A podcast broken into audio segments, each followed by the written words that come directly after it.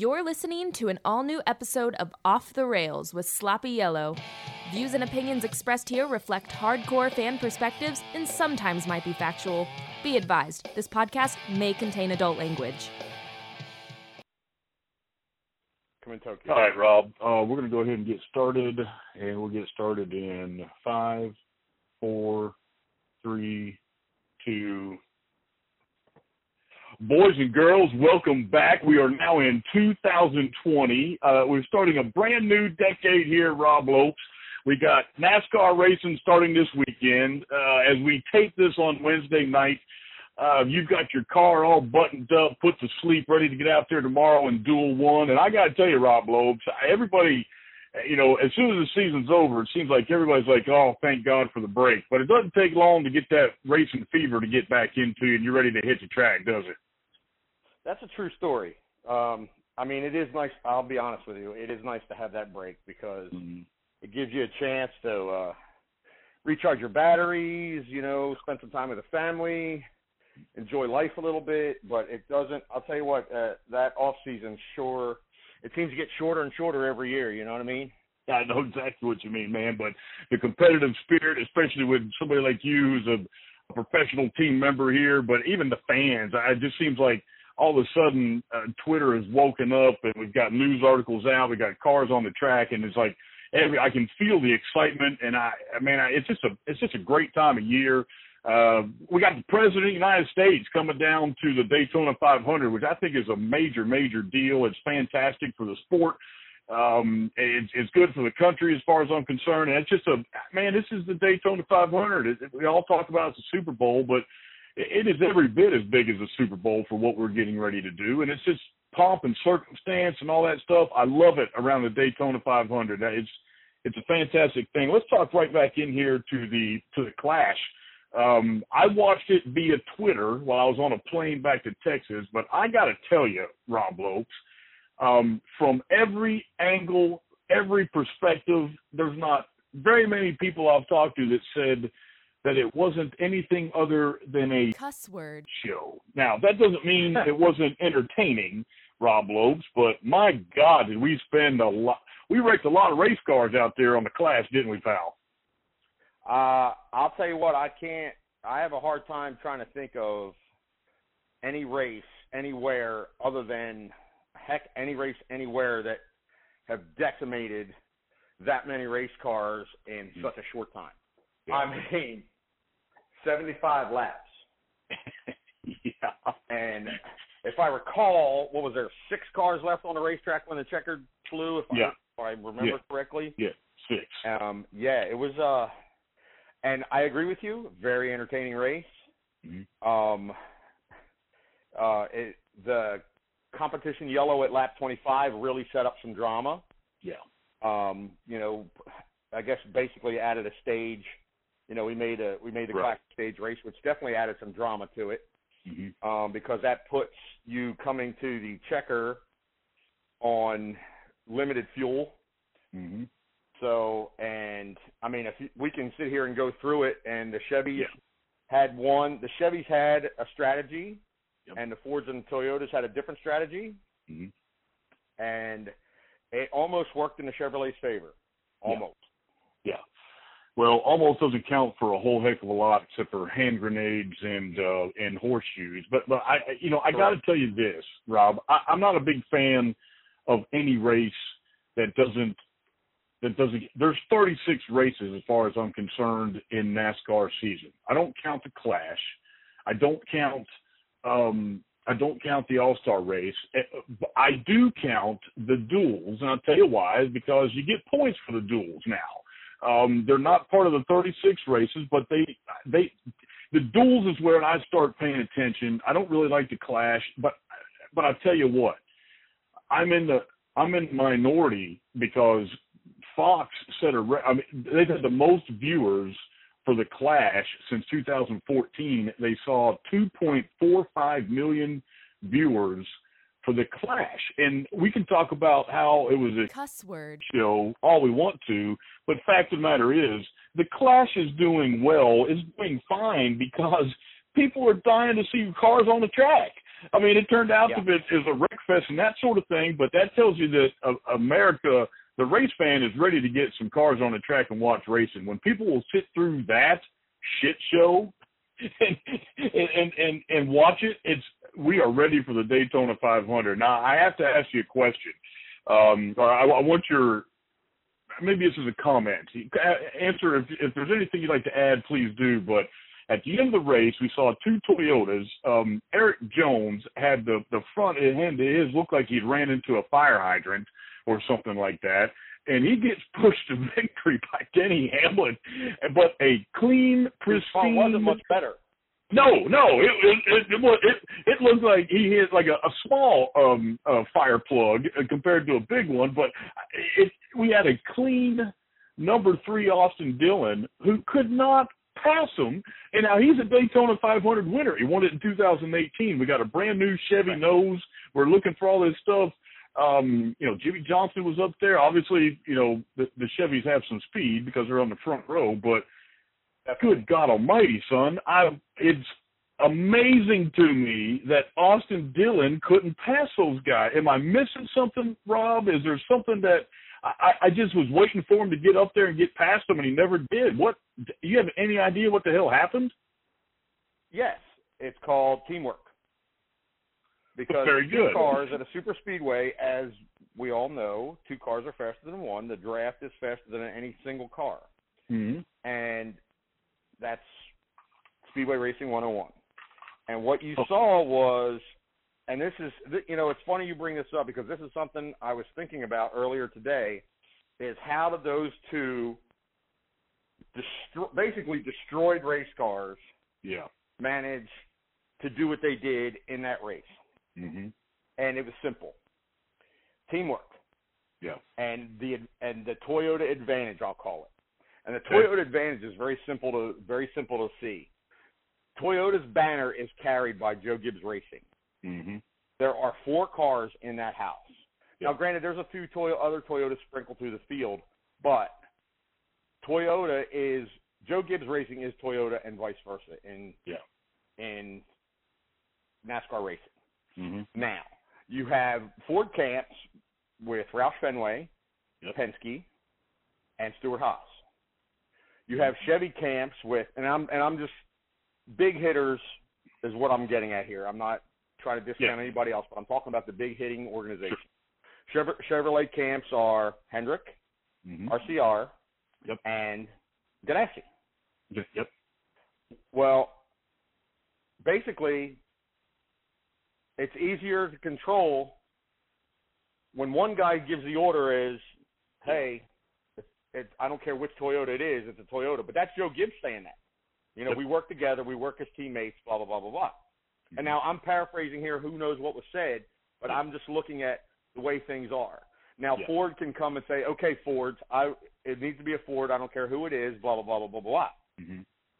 However, you have the owner of those three Ford organizations go, yes, it needs to be a Ford, but it better be one of our Fords. Yeah.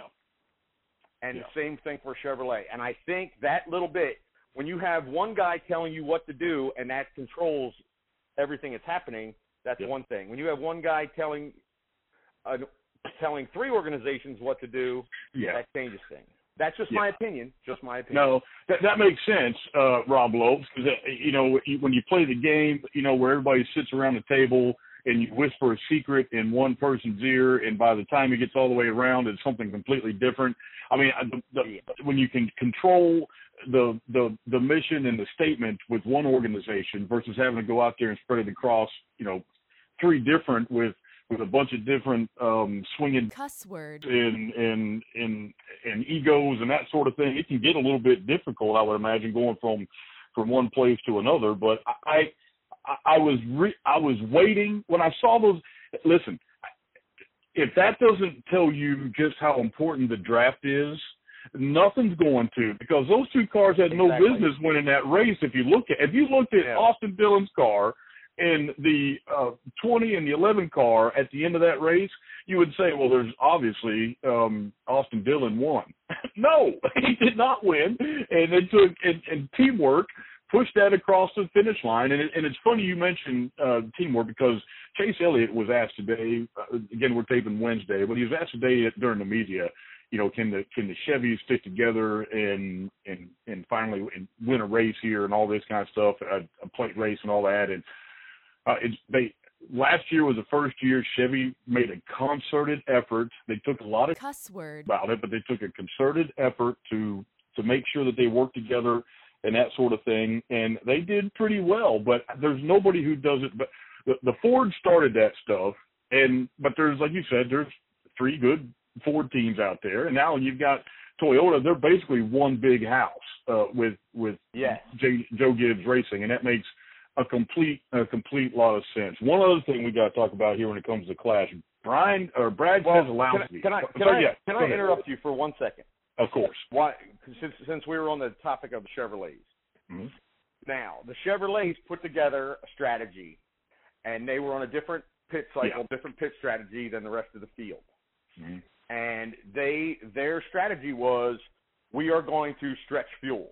We are going yeah. to all pit before the competition yellow, and we are going to stretch the fuel. We will be the leaders, and we will stretch the fuel. Yeah. So they're by themselves. Yep. And all the Fords and Toyotas come in pit, and they there's a half a track in between those two groups. The Fords and Toyotas that pitted that had plenty of fuel, and yep. the Chevrolets that decided they were going to stretch it. Yep. So now they pit, you know, they're they're spread out. They're half a track mm-hmm. apart. Now you could see anybody that watched the race could watch the telemetry and see that that group was traveling much slower, mm-hmm. like probably close to 10 miles an hour. Yeah. And and they all the Chevrolets were taking turns up front, and they were it almost looked like a bicycle race. Like a guy would lead a while, and then he dropped to the tail. Then the next the next man in line would lead a while, and then he'd drop to the tail. And they were doing everything they could to save fuel yeah. to make it mm-hmm. to the end. Yeah. And there was a point when the Toyotas and Chevrolets are all hooked up in that group, and they were running them down two seconds a lap. Yeah. Then all of a sudden, that group decided, hey man, we're going to do some racing. Mm-hmm. So they're racing side by side, three wide, and it slowed that group down. And I even remember making the comment out loud. I'm like, right now the Chevrolets are laughing their asses off. Yeah. They're like, they're sitting up there going, "Go ahead, boys. We're going to run 185 miles an hour, and we're going to stretch this thing to the end. You guys go ahead and race because you ain't going to catch us." Mm-hmm. Then it was like somebody turned the light switch on and said, "Hey, boys, we need to line up." Yeah. And the Fords and the Toyotas lined up and ran them cats down. And now this is where things got really, really stupid. and that was when the Ford Toyota line caught the Chevrolet line. And there was one Ford in that Chevrolet line that was Joe Logano, the 22. Yeah. They ran them down like a freight train and were coming up on them like they came up on them like they were tied to a tree. Yeah. And for some reason, one or two of these other guys decided, hey, man, let's jump in that line where there's a gap. Yeah. Now, mind you, you've been riding around 10 miles an hour slower, and you're in fuel conservation yeah. mode, and this freight train is coming by you, and you're trying to hop on. Yep. First off, I understand how the draft works, and I'm not sitting in a car, but from an from a guy standing on the ground that has seen a lot of these races, to me mm-hmm. that didn't seem like a good idea, and it didn't turn into the craziness I thought it would to start with until the driver of the 22 was leading the line yep. and trying to stop this freight train. Yep. And then that's when hell ensued, and from that point, now you're you are in basically shootout territory now as far as how many laps are left. It's time yep. to go, and we're going yep. now. Yep.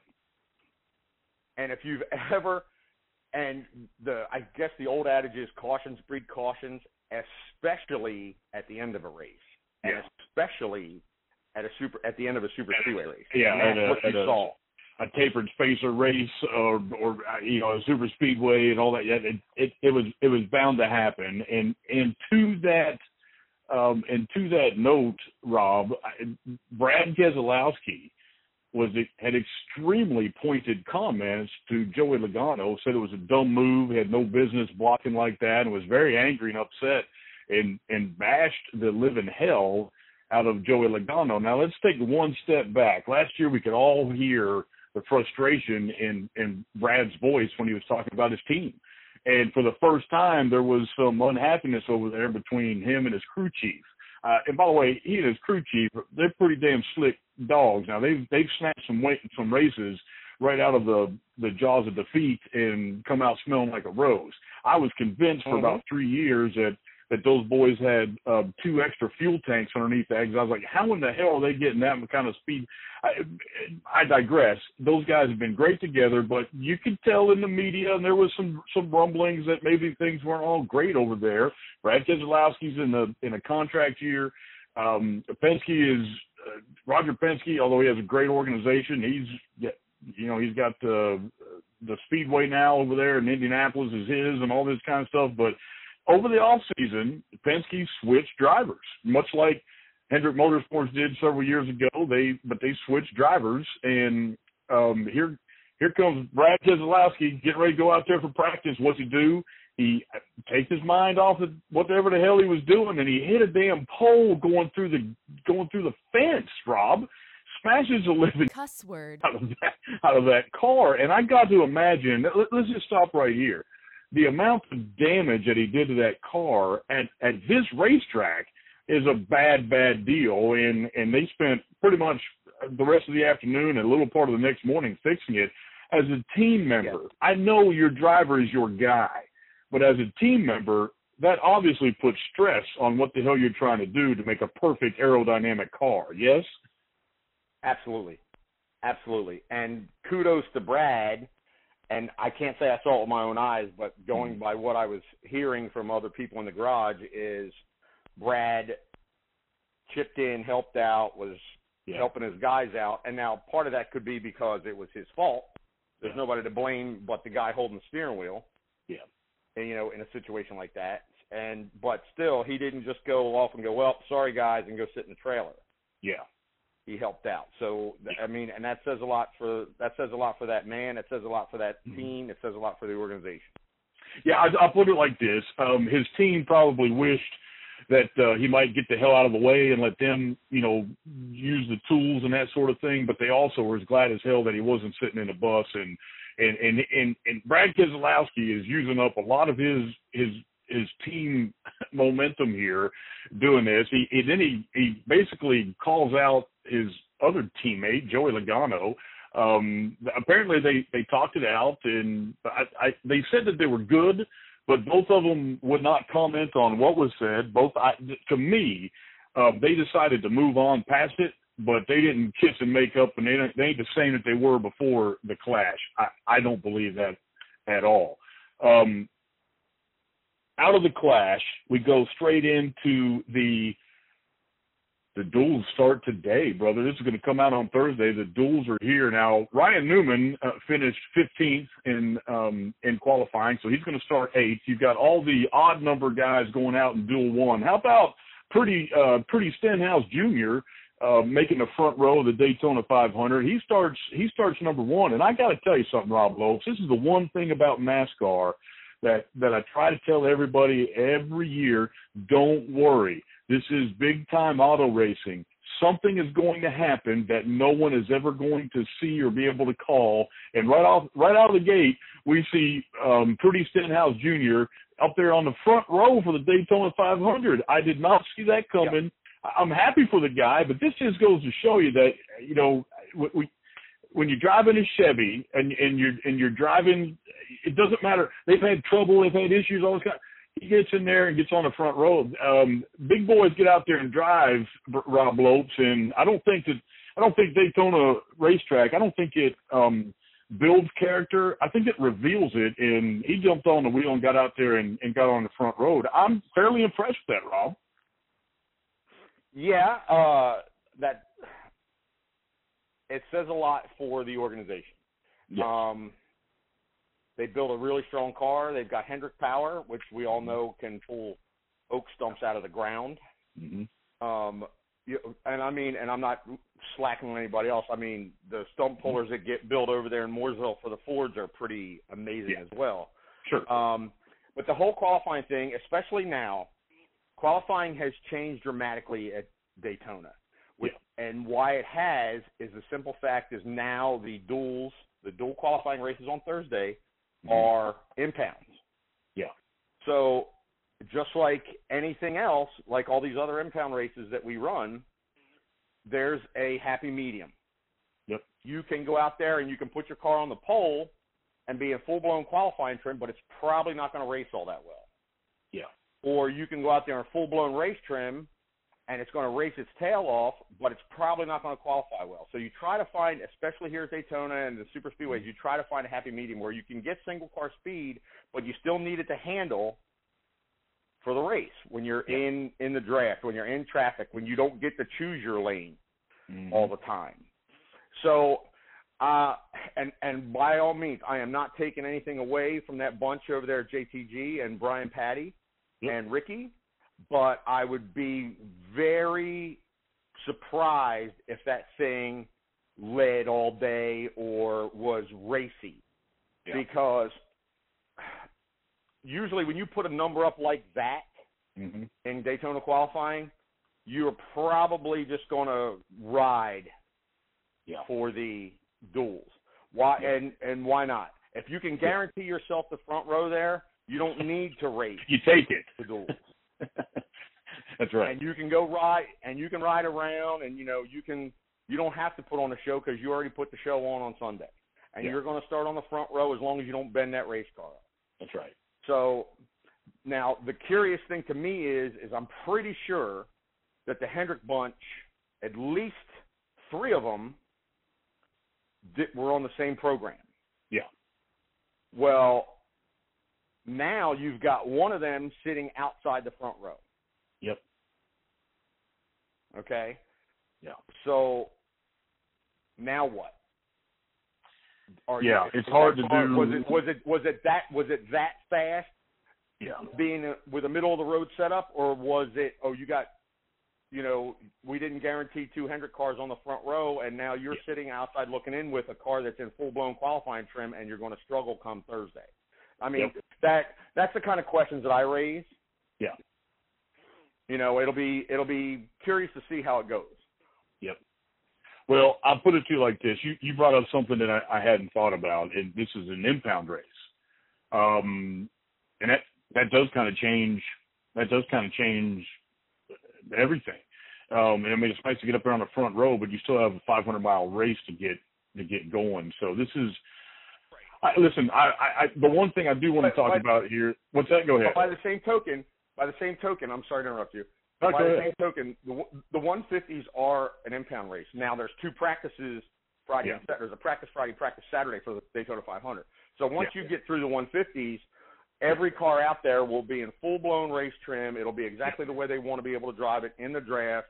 Yeah. You know, no no playing around for single car speed. It'll be the way they want it for the draft. So I don't think you're going to have the concerns come Sunday that some of these cats that are probably you know went a little on the lean side as far as the downforce goes and as far as handling goes to put the number up for qualifying. But, Well, I can know, tell you this. surprises, and I'm just I'm just spitballing. Yeah, no, I I, I want to watch Ricky Stenhouse closely because look, look, he's won at Daytona before. Um, he he got out of his car and famously said, you know, 1776 um, um, back-to-back world champs or something like that. I don't remember what he said, but um, I saw. In fact, I think that was Dale Jr.'s last last day. That I believe that was Dale Jr. when he started off his uh, appreciation tour, if I'm not mistaken. I think uh, Ricky Stenhouse Jr. Uh, won that race. He knows how to lead up front. He also knows how to wreck up front. So it's going to be interesting. I, this is all to say I'm very interested to see how Ricky runs this race because um, history tells me that he'll probably drive over his head a little bit if he gets out front. But uh, we'll we'll we'll see how he races on the duel and see how that how that ride handles, and then we'll see what he does on the on the 500. Christopher Bell. Uh, Christopher Bell is starting fifth in his in his first duel, and I got to tell you something, man. I, this everybody's been talking about him coming in here. He finally gets some gets himself a ride. I think we're gonna. First of all, we got a, a great rookie of the year battle getting ready to start, and Christopher Bell starting fifth on the first duel is um, definitely it catches catches my eye. Um, you are starting. Uh, I don't even know. what's that? who else is in the rookie class? I don't even know. Uh, well, you got um, Christopher Bell. You've got um, oh my God, who's it? The guy who came over to um, uh, who took um, uh, Cole Custer. I'm sorry, you got Cole Custer.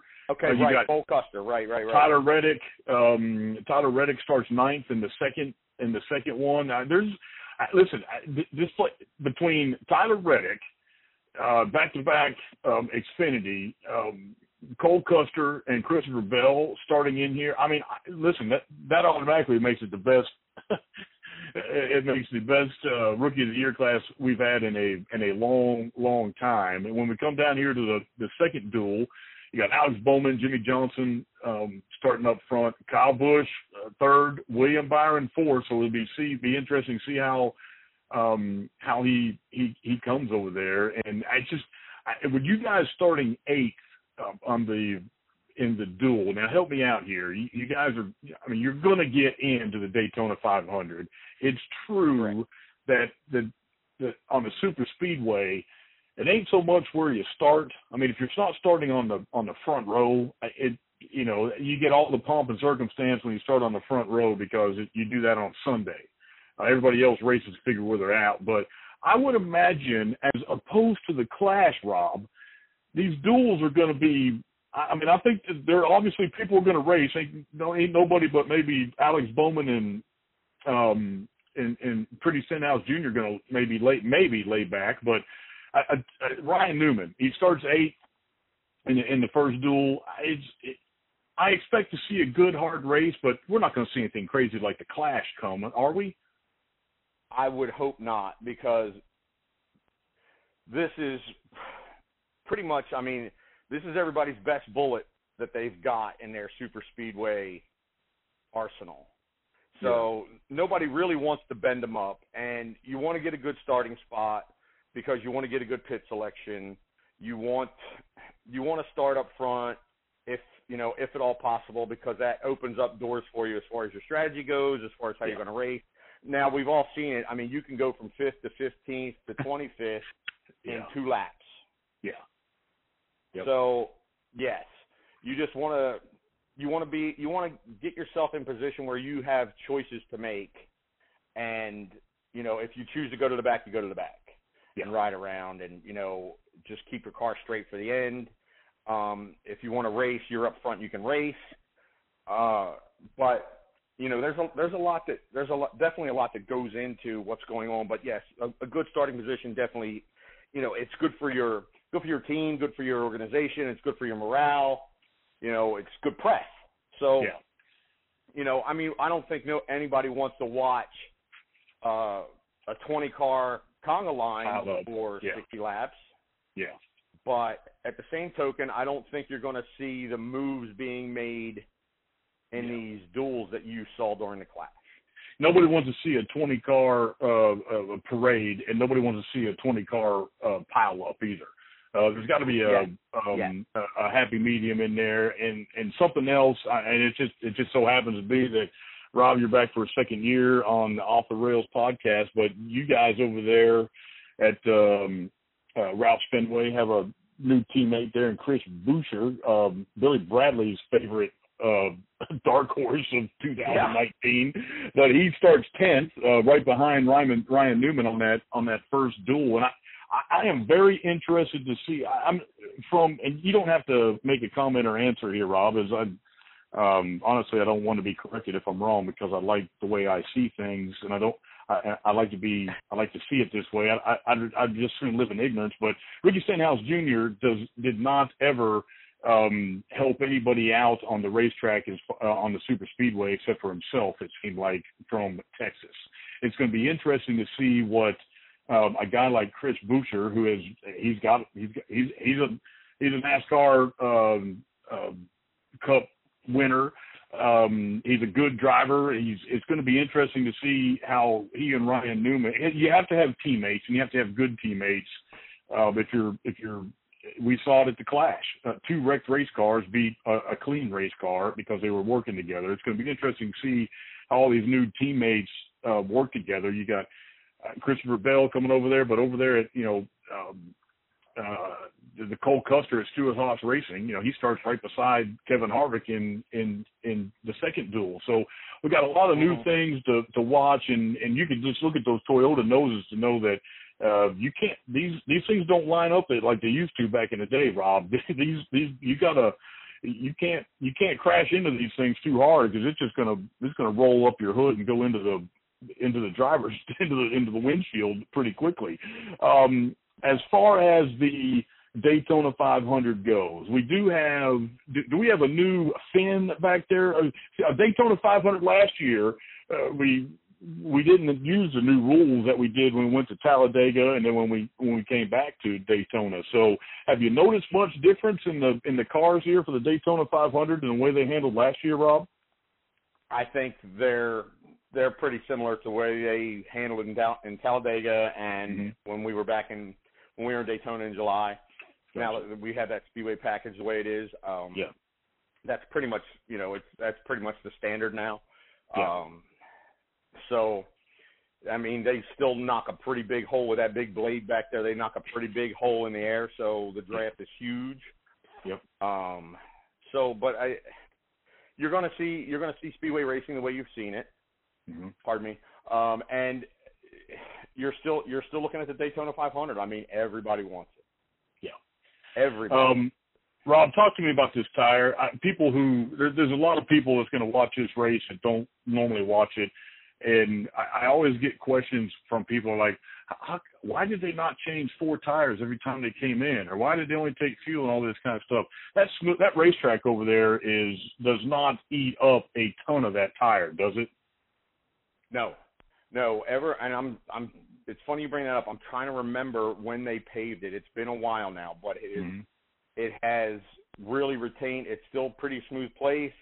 It's not the tire eater that it was before because that speedway before they paved it, I mean tires were huge, yeah. huge for handling. Yeah. And now it's uh you know you can come in and get two and you can be very competitive. You can uh sometimes you'll see you'll see uh alternates. Like you'll come in and you'll get right sides, and then the next time you pit you'll get lefts, and then the next time you pit yeah. you'll get right. Yeah. Uh, sometimes you'll come in and get fuel only because you want track position. Yeah. Um, if you pit under green and you're taking a full load of fuel, you'll take four just because you're going to wait on gas anyway. Sure. Yeah. So that's that. Now you know the, the strategy will come in later in the race fuel only, you know, just because you need a splash to get to the end. The strategy will come in on pits, you know, caution pit cycles to gain track position. Uh, that place is not very abrasive on tires, and mm-hmm. you, as we see through the year, you're going to see, uh, and this is something that, as, as a tire scientist specialist, that I've been paying attention to. We have some new D codes, and that's the number, that's the tire that we run at certain places. It's a, what they call a D number. It tells us what mm-hmm. tire it is we see some new ones, but we're not going to see wholesale changes in tires. We might see the constructions are going to stay the same. We might see a compound change here or there. Yeah. And the reason being is that this tire is obsolete yeah. at the end of 2020 because yep. of the new car and the new stuff coming out in 2021. Mm-hmm. So you're not going to see Goodyear put a ton of money into research and development to get us through the season unless there is some catastrophic thing that happens, but there shouldn't be because we're not changing rules that much yeah. through the year. We're pretty much standing pat. I can't imagine that, like you said, I can't imagine anything catastrophic coming through. But uh, rest assured, if anything like that did happen, I, I you you know Goodyear would have it fixed, and I mean they would have worked hard to have it done, you know, by the next week, or at least have a plan in place, that sort of thing. But right. um, this is all to say the Daytona 500 is not going to be uh, like the Clash. The Clash is um, everybody's got that out of their system. Everybody now wants to to go get that Daytona 500 trophy because once you, it's like Austin Dillon said, I used to be known as uh, Richard Childress's grandson, and now I'm introduced as 2018 Daytona 500 champion Austin Dillon. Mm-hmm. Um, I mean, being called Richard Childress's grandson is not the worst thing in the world, but um, he, he's when he's introduced now, he's introduced as a Daytona champion. So this is big for the drivers. It's big for the teams. It's big for the sponsors. It's, it's big for everybody in the entire sport. If you can walk away and it, it's basic. It, not only do you have to be fast, not only do you have to be good, you, you got to be lucky, but you got to be there at the end too. It takes, and, and, and sometimes you can do everything right and and not make it at the end. But if you've made it to the end, it's not because it's out of all luck. You've done your, you've worked your damn ass off to get up there and done a smart job, and it's it's it's a true testament. I, I love the Daytona 500, not just because of you know it's the first race and we're all back into it, but Rob Lopes, my God, you talk about strategy. You you can see it, you can watch it, you can you you can see that pack coming, and you can tell when somebody's thinking they're going to come out and all this kind of stuff. There's, to me, there's nothing more exciting than super speedway racing. There's nothing more exciting to me eh, than the Daytona 500 starting right out the gate. Um, mm-hmm. Rob, I'm very glad that you're back this year. Um, we have a lot of stuff Good to, to be back. Thank you. A lot of rule changes that we're not going to talk about in this episode. We're going to focus on Daytona 500 and, and that sort of thing. Moving, uh, but moving forward, uh, we're going to need to be educated a lot because we've got new short track package. We got we're going to have news of the 2021, um, you know, car and all that specs and that stuff coming out. But brother, it's good to be on here with you. We're going to be with Billy Bradley later this week with a, another short podcast. And um, how's the weather down there in Florida, buddy? We're going to get this race in on Sunday. Absolutely, it's uh high 60s, low 70s. I mean, it's Florida, so they always tell you there's a 20% chance of rain. Yeah. Um, and uh, you know, it's um, it's it's nice. It's you know, Chamber of Commerce weather and I think mm-hmm. we're gonna we're not gonna have any issues as far as weather goes as far as running Daytona 500. At least what I can tell from the extended yeah. forecast right now. Yeah. Uh, I mean everything should everything should go great for us. Well, I tell you one thing: if you are going to Daytona 500, get there early. Uh, the Secret Service are going to make sure that it's not an easy traffic flow situation going in there. Uh, with President Trump in attendance, it ought to be, yeah, it ought to be. I mean, it's always crazy, right? It's gonna, but when you yeah. say it's going to be crazy for Daytona, that is saying something. it's usually, uh, I've been to one Daytona 500. I said I would never go. I couldn't be happier that I went, and I enjoyed it. It was, it's an amazing experience. I cannot wait to watch it on TV. Rob Lopes, I want you guys to be safe down there on pit road. It'd be nothing but uh, we've seen you in victory lane before uh, after the Daytona 500. So um, damn, it sure would be, nice, nice to see you there again, again pal. Sure. Yeah, no shit. I appreciate that. It sure would be nice. Rob, be safe. We will talk to you next that. week. And um, and for everybody out there, let's go. Uh, it's 2020. Let's go big time NASCAR racing. What do you say, Rob Lopes? Let's go racing. Hell yeah. Hell yeah. Well, that marks the end of our show. Thanks for listening to Off the Rails, and we hope to see you again next week.